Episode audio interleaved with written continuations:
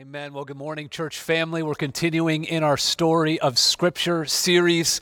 This morning, I'd like to invite you to open up your Bibles to Genesis chapter 12. I'm just going to begin with a word of prayer.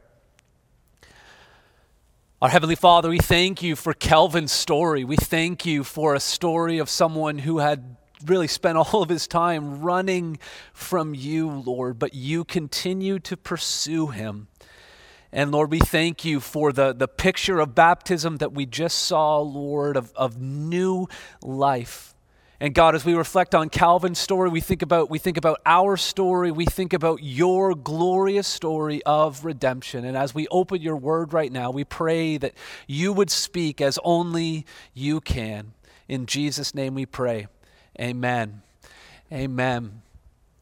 Well, this past week in Major League Baseball, something took place that has not occurred since John F. Kennedy was in the White House. The nominating committee for the Baseball Hall of Fame in Cooperstown decided that there would be no one inducted into the Baseball Hall of Fame.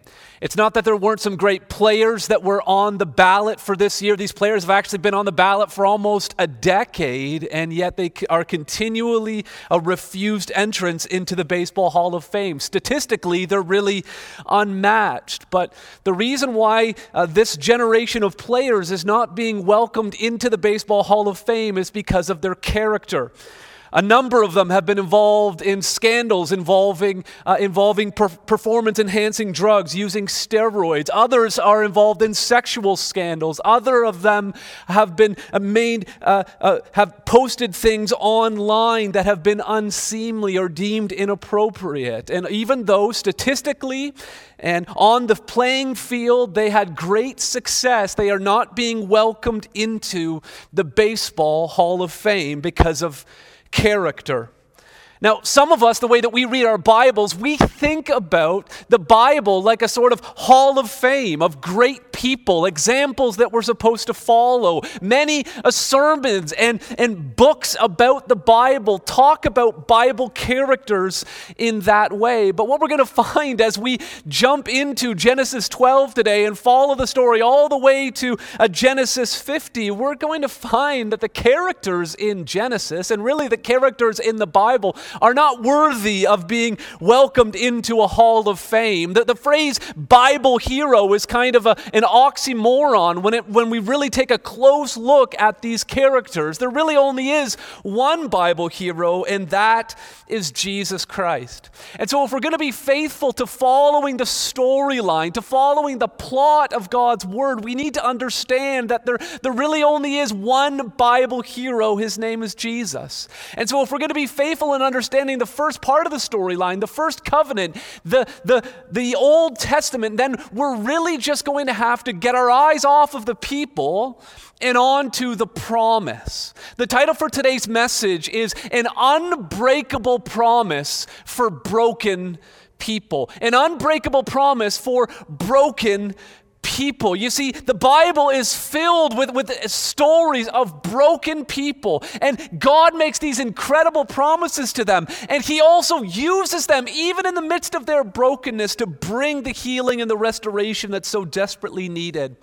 When we started in Genesis 1-3, we looked at how sin, the sin of Adam and Eve, brought about brokenness in the world. Remember this diagram, that our relationship with God is broken. Our relationship with one another is broken. Our relationship with the planet is broken. There's brokenness all around. But in Genesis chapter 12, we come to a turning point. The first 11 chapters of Genesis are called the primeval history. The last remaining 38 chapters 12 through 50 are called the patriarchal history. Primeval is Latin, pri, meaning first, like primary. A primary school is the first school you go to. Eva means age, so the primeval history is the first age. And then the patriarchal history, the patriarchal section, patri is Greek for family and arch for first. So we have the first age, that's what primeval means in Latin, and then the first family, that's what the patriarchal history means in Greek.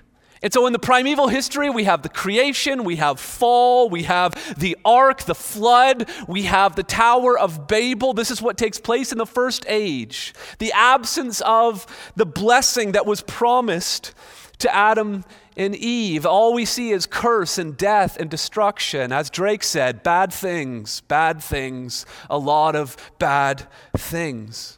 But we see a turning point in chapter 12 where we're introduced to the first family, to Abraham and to Isaac and Jacob and Joseph. We follow these stories, a story of God moving us from brokenness to blessing.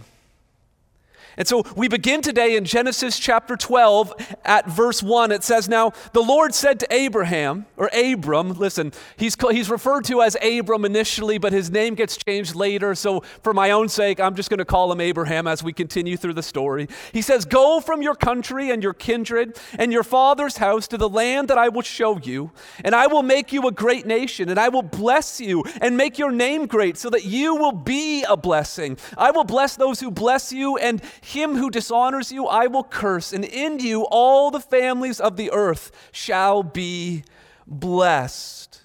As we follow these four characters through the patriarchal history today in the book of Genesis, we're going to see four things. Here's the first one, that God's promises are intended to bring blessing. God's promises are intended to bring blessing. God calls Abraham and he promises to bless him. 5 times in these 3 verses, he uses the word blessing. Now, the word curse has been used in chapters 1 through 11 5 times. We saw the curse on the ground because of Adam's sin, the curse of the serpent, the curse of Cain after he killed Abel, the curse of Canaan, the grandson of Noah after Noah's son Ham dishonored him.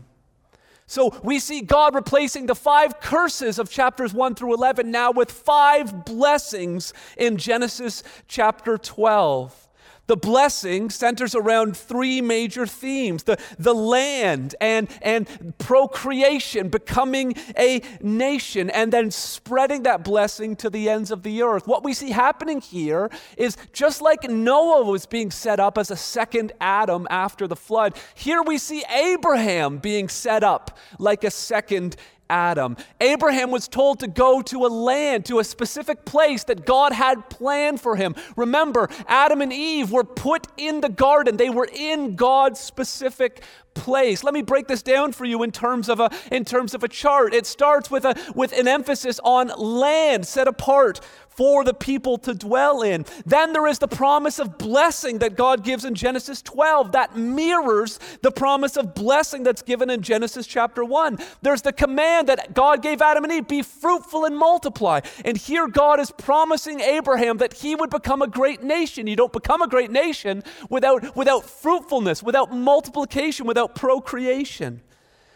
And just as Adam and Eve were supposed to fill the earth and subdue it, in Genesis 12, God tells Abraham, in you all the families of the earth shall be blessed. So Abraham is set up like a second Adam, another new opportunity to restart, to turn the tide away from cursing toward blessing, to have a dawn rise, the sun rise on the darkness of sin and corruption.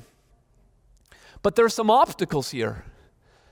How can Abraham be a blessing when he's living in a world filled with curses?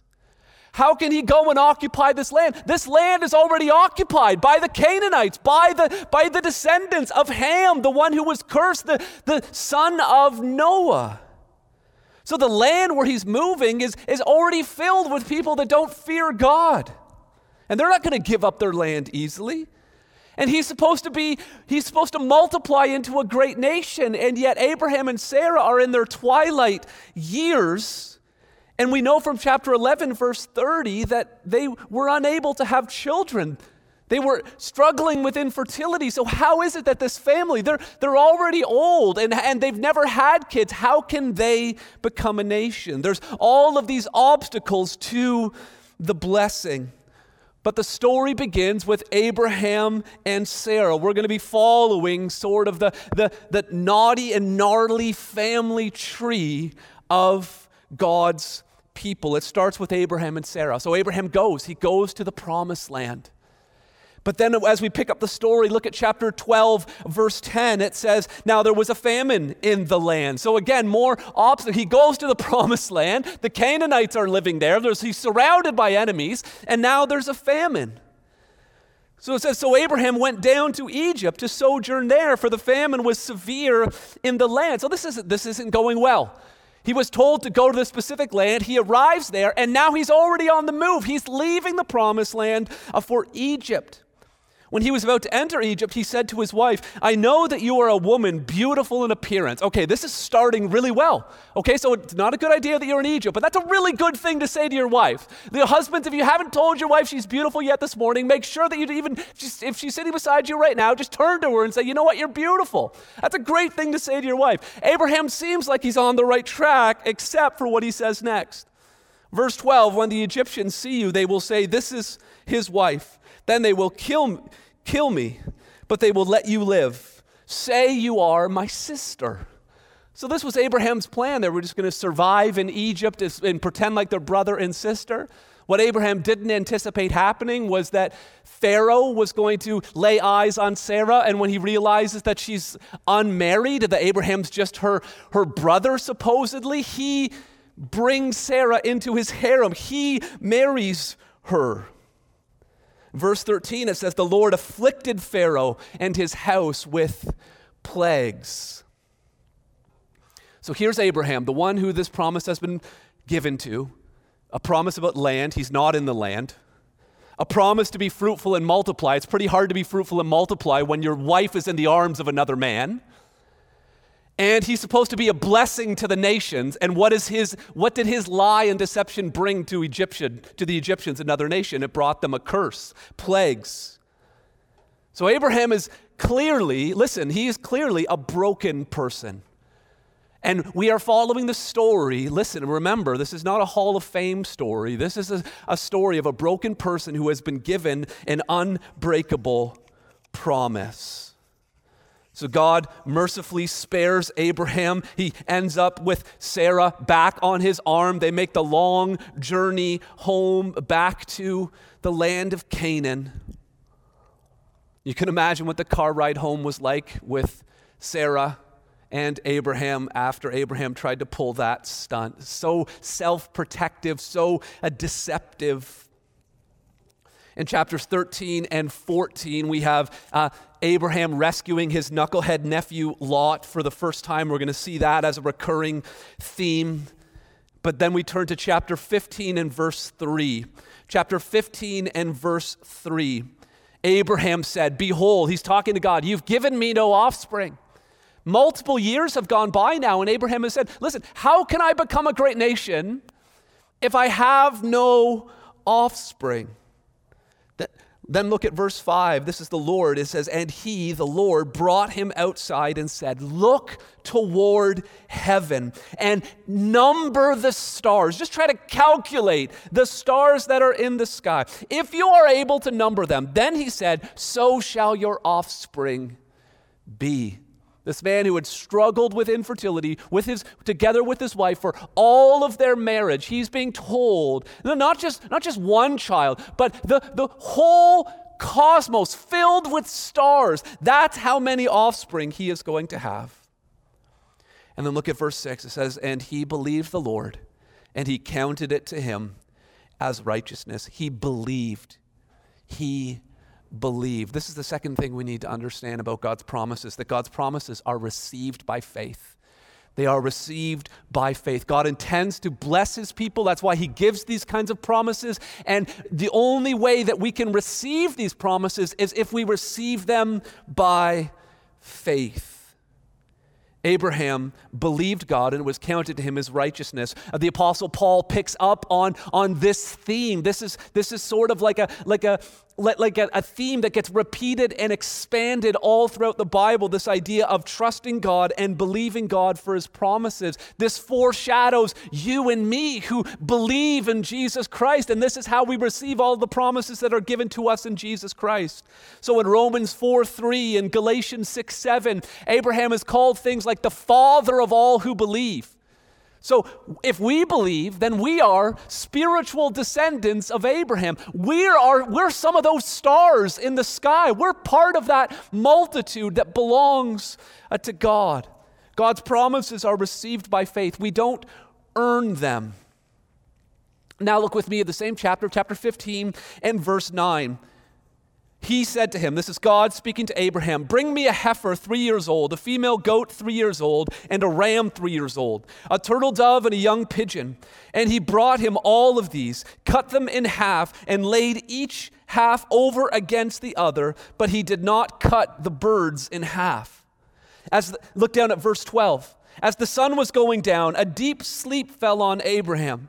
Or Abram, and behold, dreadful and great darkness fell upon him. Then the Lord said to Abram, know for certain that your offspring will be sojourners in a land that is not theirs, and will be servants there, and they will be afflicted 400 years. But I will bring judgment on the nation that they serve, and afterward they shall come out with great possessions. Look down at verse 17. When the sun had gone down and it was dark, behold, a smoking fire pot and a flaming torch passed between these pieces.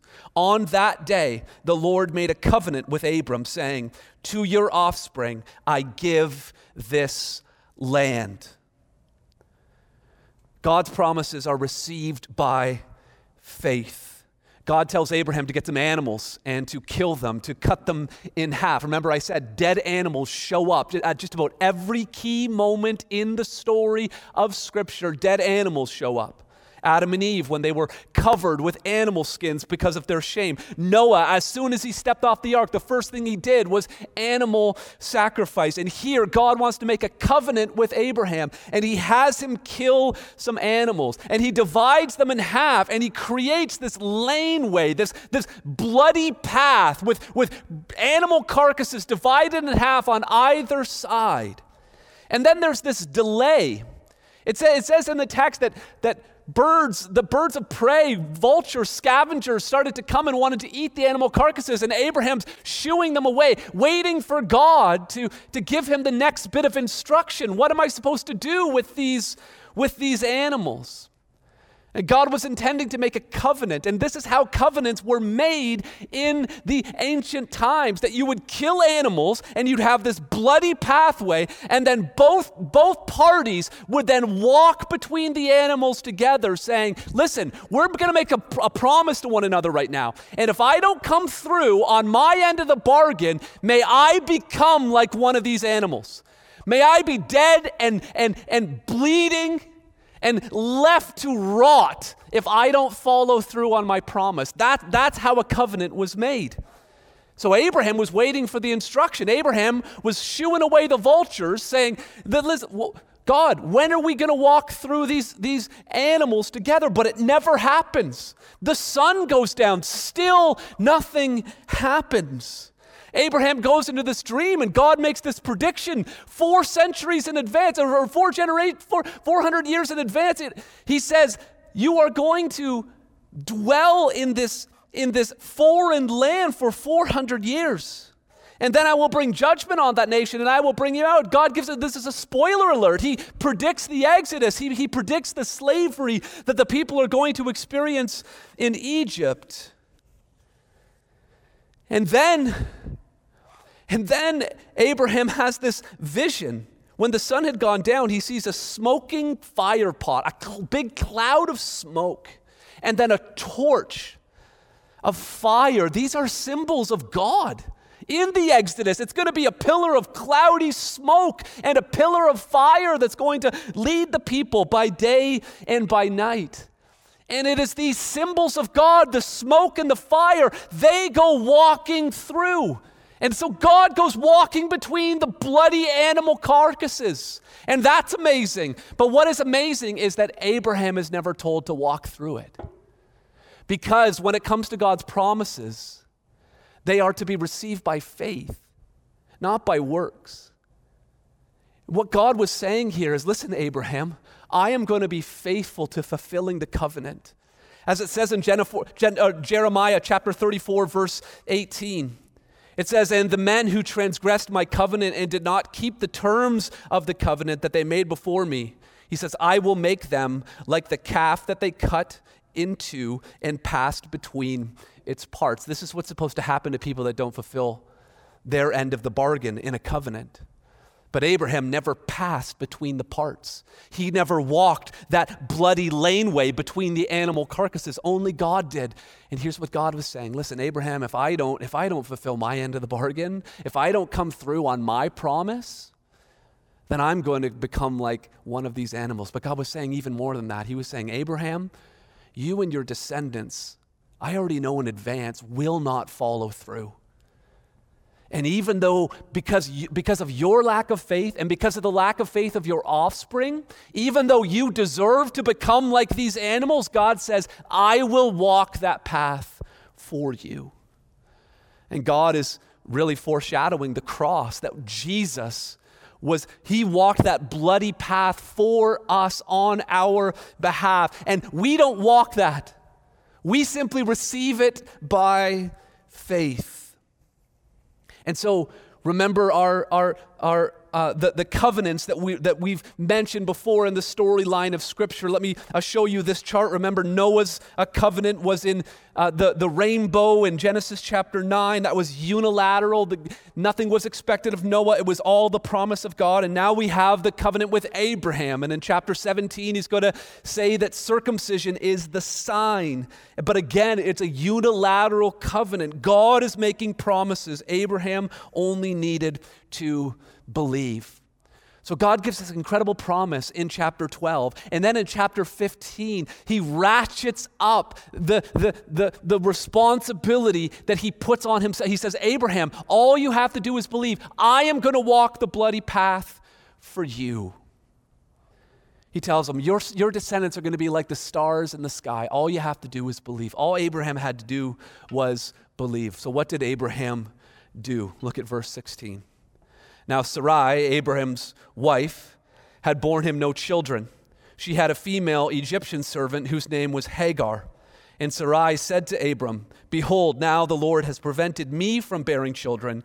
Go in to my servant. It may be that I shall obtain children by her." And Abram listened to the voice of Sarah. So here we see Abram and Sarah taking this sexually immoral shortcut. Again, these are not Hall of Fame kinds of people. They are not living the way they are. This is not God's design. God had planned for one man and one woman for one lifetime. That's what we see in the book of Genesis. And they are corrupting that. They are following the ways of the world. They're trying to help God along in fulfilling his promise. God doesn't need any help. All we need to do is believe. And so Hagar does conceive. They have a child named Ishmael. So let's follow that on the family tree now. So we have Abraham and Sarah. Now Hagar is somehow lumped into this complicated family tree, and we have Ishmael as the descendant. Then we come to chapter 17, and God shows up again, and he has this conversation with Abraham, and Abraham's like, hey, look, God, I've got a son. I've got a son, so can we just pass the blessing on to him, and can he be considered my offspring? How about that, God? And God's like, how about no? How about we do things my way? How about we do things according to my promise? When I said you will have offspring, I didn't mean for you to go outside the boundaries of sexual ethics. I didn't mean for you to transgress the covenant relationship you had with your wife. So then God says in verse 16, speaking about Sarah, Genesis chapter 17, verse 16, he says, I will bless her, and moreover, I will give you a son by her. I will bless her, and she shall become nations. Kings of people shall come from her. Remember Genesis chapter 1, we're supposed to have dominion. This is a fulfillment that kings will come from her. Genesis 17, verse 17, then Abraham fell on his face and laughed and said to himself, shall a child be born to a man who is 100 years old? Shall Sarah, who is 90 years old, bear a child? Then Sarah overhears the conversation in chapter 18 and verse 12. Look at chapter 18, verse 12. So Sarah laughed to herself, saying, am I, after I am worn out and my Lord is old, shall I have pleasure? She's postmenopausal. The years of childbearing are beyond her. Verse 13, the Lord said to Abraham, why did Sarah laugh and say, shall I indeed bear a child? Now that I am old, is anything too hard for the Lord? At the appointed time, I will return to you about this time next year, and Sarah shall have a son. But Sarah denied it. Listen, when you try to deny the truth when you're talking to an all-knowing God, it doesn't work so well. She denied it, saying, I did not laugh, for she was afraid. But he said, God said, no, but you did laugh. Don't try to deceive God. God is not mocked. As the story continues, Abraham has to do another rescue of his knucklehead nephew, Lot. This is the story of Sodom and Gomorrah, an example of God's judgment. Now, Abraham and Sarah, they're on this track. They're on this track of following God, doing things the right way. But then we come to chapter 20, and they go to live among the Philistines, and Abraham does the whole she's my sister thing again.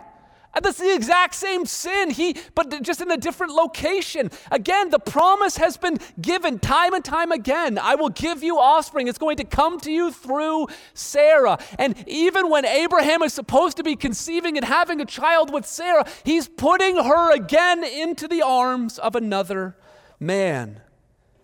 We are not following the people. We're following the promise. This is an unbreakable promise. And the promise is in jeopardy so many times because of human stupidity and sin, and yet God proves to be so faithful. Sarah can't get pregnant with Abraham's son if she's sleeping with another man. I'm not sure how Abraham is putting all of this together. But the same thing happens. God gets Sarah back. He steers them back on track, and we come to chapter 21. Verse 1, the Lord visited Sarah as he said, and the Lord did to Sarah as he had promised. And Sarah conceived and bore Abraham a son in his old age, at the time of which God had spoken to him. Abraham called the name of his son who was born to him, whom Sarah bore him, Isaac. Isaac means laughter. When Abraham heard that he would have a son, he laughed. When Sarah heard that she was the one who was supposed to bear the son, she laughed. And God got the last laugh. They have a son named Isaac. So now we follow the family tree and we have Isaac into the picture. Now we've seen a number of confusing twists and turns because of human sin in this as the storyline is unfolding, but Genesis chapter 22 has a terrible turn of events, a confusing twist, but it's not because of sin, it's actually because of an instruction given by God. Genesis chapter 22 is one of the most difficult passages of Scripture for me to read personally as a father. It says, after these things, God tested Abraham, saying to him, Abraham, and he said, here I am. He said, take your son, your only son Isaac, whom you love, and go to the land of Moriah to offer him there as a burnt offering on one of the mountains of which I shall tell you. That's quite a test. And for any parent, you can't escape how troubling this instruction is. But Abraham responds. He responds with faith. He sets out with a number of his servants and with his son. In chapter 22, verse 5, look at what Abraham says. Then Abraham said to his young men, the servants who were accompanying him, he says, stay here with the donkey. I and the boy, three things they're going to do. This is Genesis 22:5. I and the boy will go over there and worship and come again to you. Abraham doesn't say, I and the boy will go over there and worship and that I alone will come back to be with you. No, he says, I and the boy, all three things are going to be done by Abraham and his son, even the coming again. the author of Hebrews.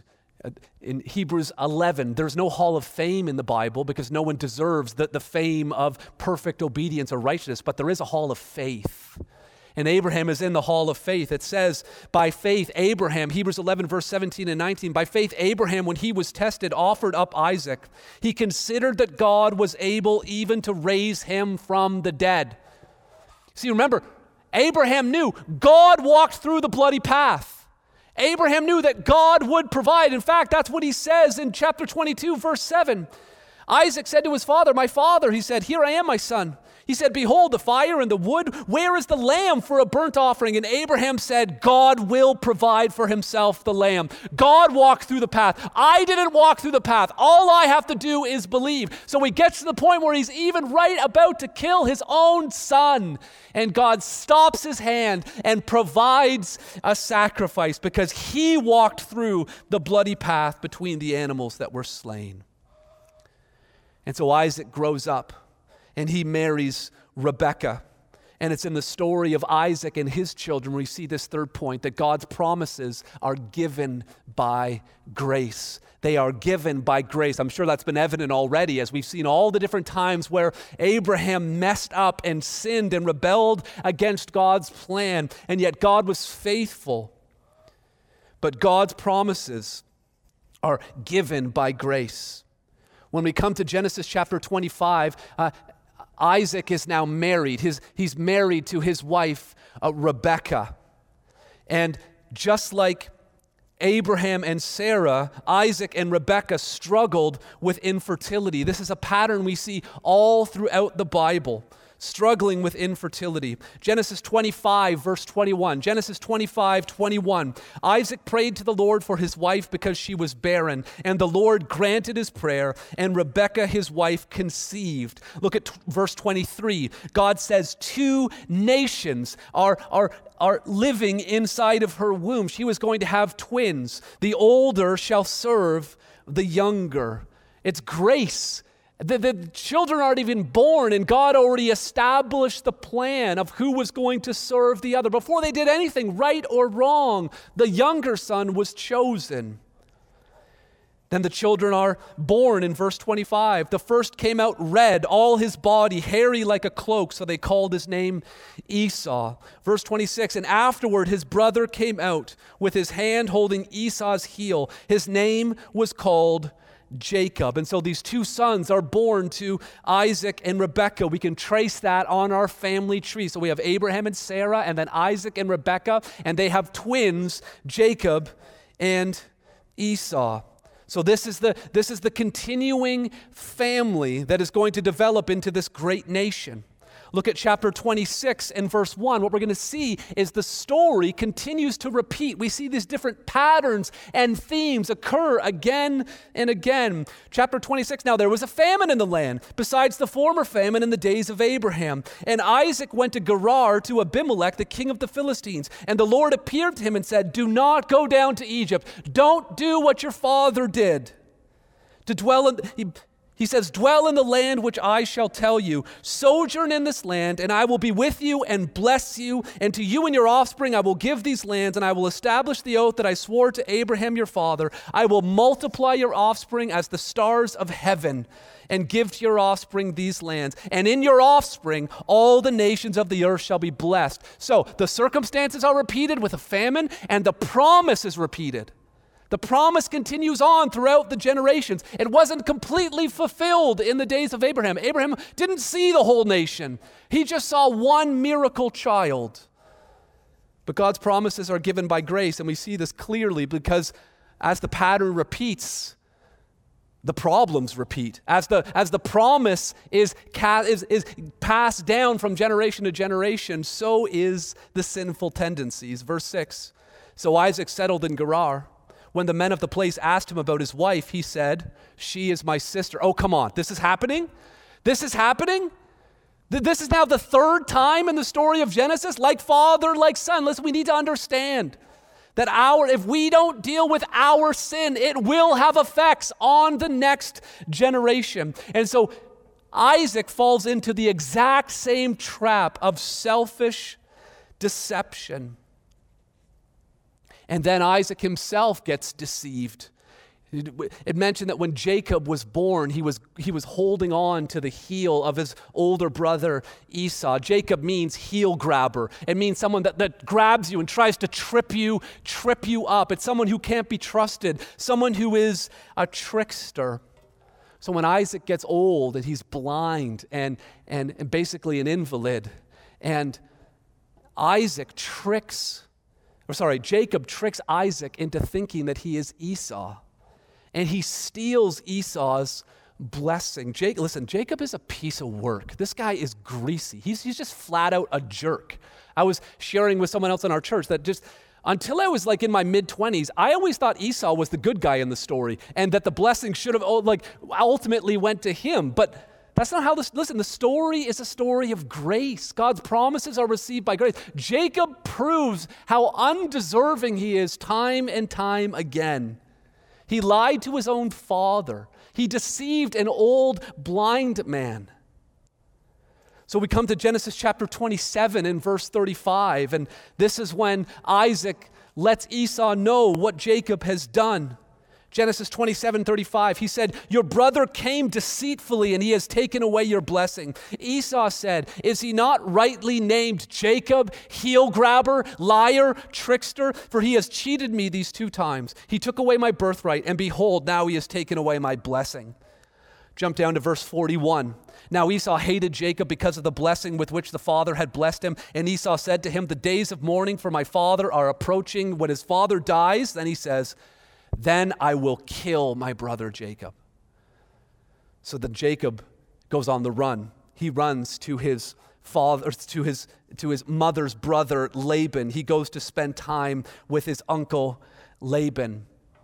Jacob falls in love with one of Laban's daughter, Rachel. And in a complete reversal, and it's such an ironic twist, the trickster gets tricked.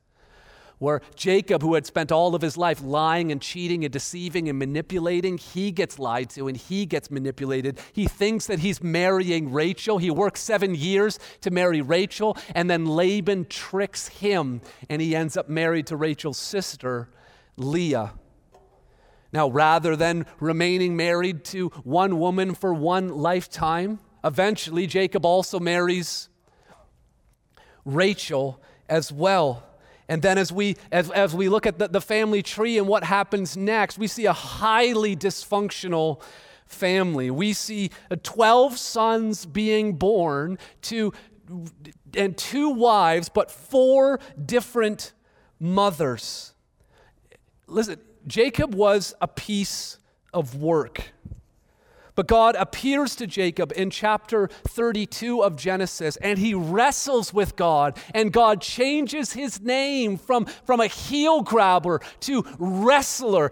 He changes Jacob's name because Jacob receives the grace of God. He's no longer grabbing the heels of other people. He's now wrestling with his God. And those 12 children born from 4 different mothers in such a dysfunctional family become the 12 tribes of Israel.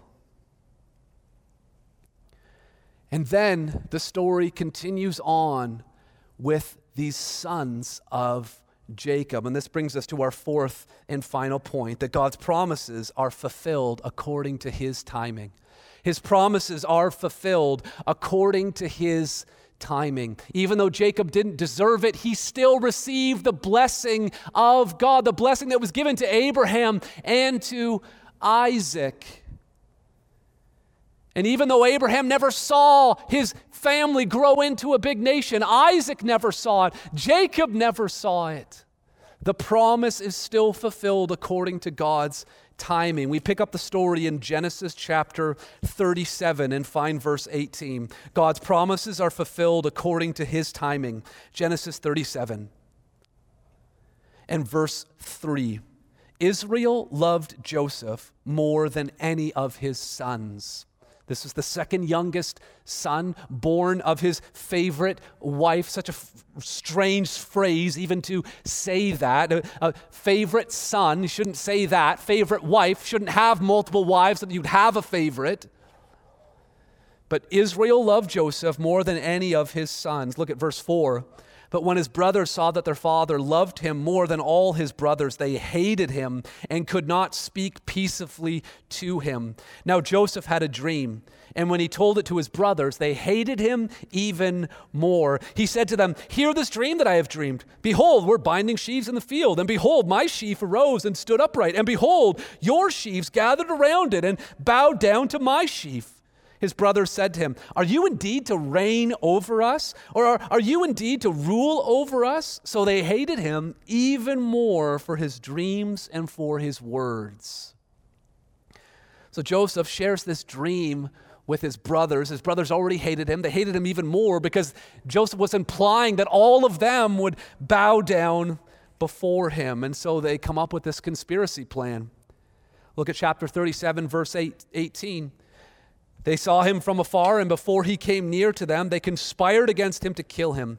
They said to one another, "Here comes this dreamer. Come now, let us kill him and throw him into one of the pits. Then we shall say a fierce animal has devoured him, and we will see what will become of his dreams." They will see what will become of his dreams. It's funny how these little statements actually end up being fulfilled. Oh, we'll see what becomes of his dreams when we kill him.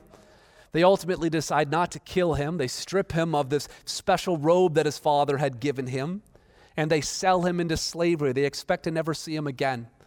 They take that robe, and they tear it up, they cover it in animal's blood, and they take it back to Jacob. Again, Jacob the trickster is now being tricked by his own sons. See how what goes around comes around?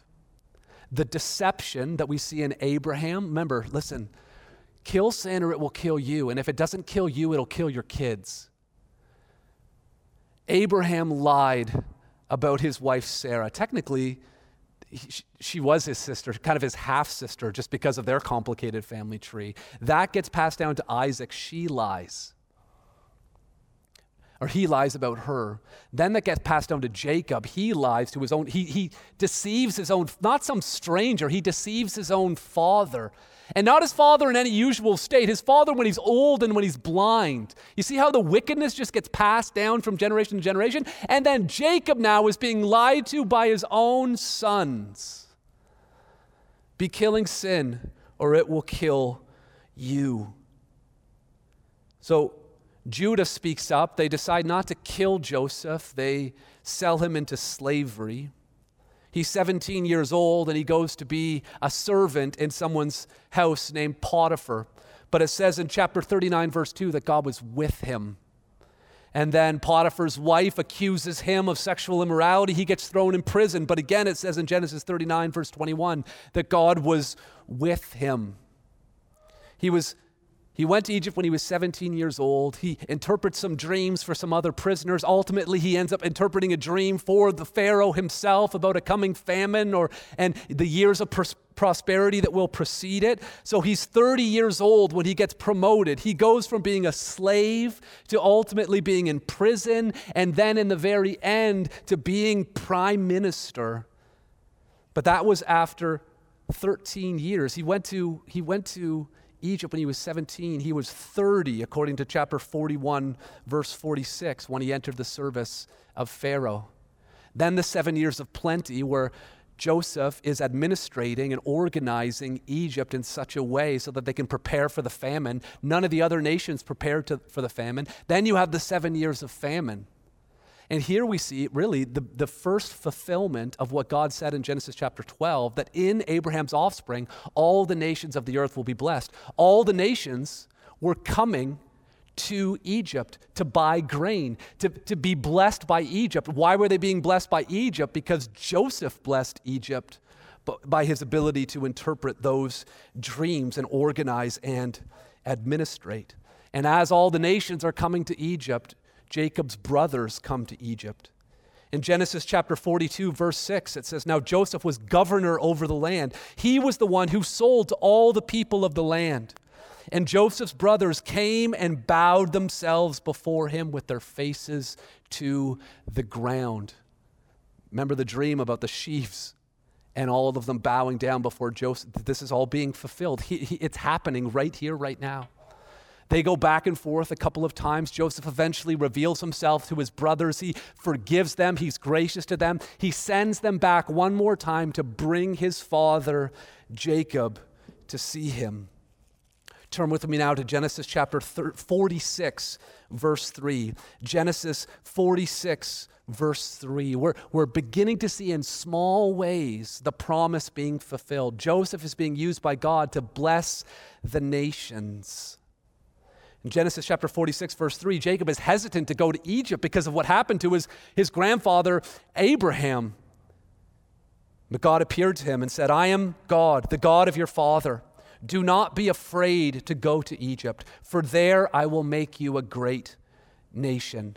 I myself will go down with you to Egypt, and I will bring you up again." He says, when you go to Egypt, I will make you a great nation. This is going to fulfill what was promised in Genesis 12, that you'll be a great nation. It was to fulfill what was predicted in Genesis 15, that for 400 years you're going to be enslaved, but you're going to grow into a great nation during that time. Then look at Genesis chapter 47, verse 7, and we see the story starting to culminate as we get to the end of Genesis. Genesis 47, verse 7. Then Joseph brought in Jacob, his father, and stood before Pharaoh. So here's Jacob now, standing face to face with the most powerful man in the known world. And look at what happens. Jacob blessed Pharaoh.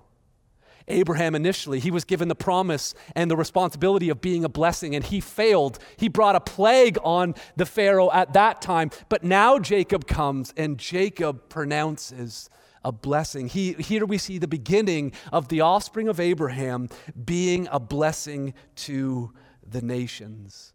And the story wraps up with Joseph forgiving his brothers, and this promise that the people they'll stay in Egypt for some time, but they will one day return to the promised land.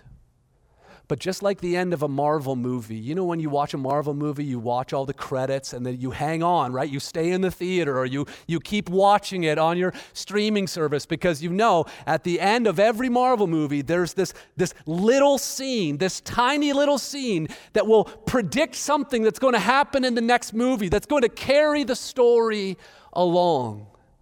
And so in Genesis chapter 49, we have one of these.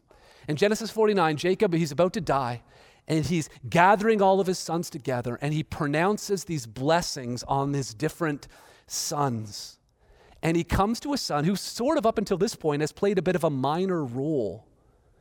He did show some serious weakness earlier in the story. I'm talking about Judah. But towards the end, we see Judah really rise as a leader among his brothers in rebuilding the relationship between his brothers and Joseph. And God says to Judah in Genesis 49, verse 8, he says, "Judah, your brothers shall praise you.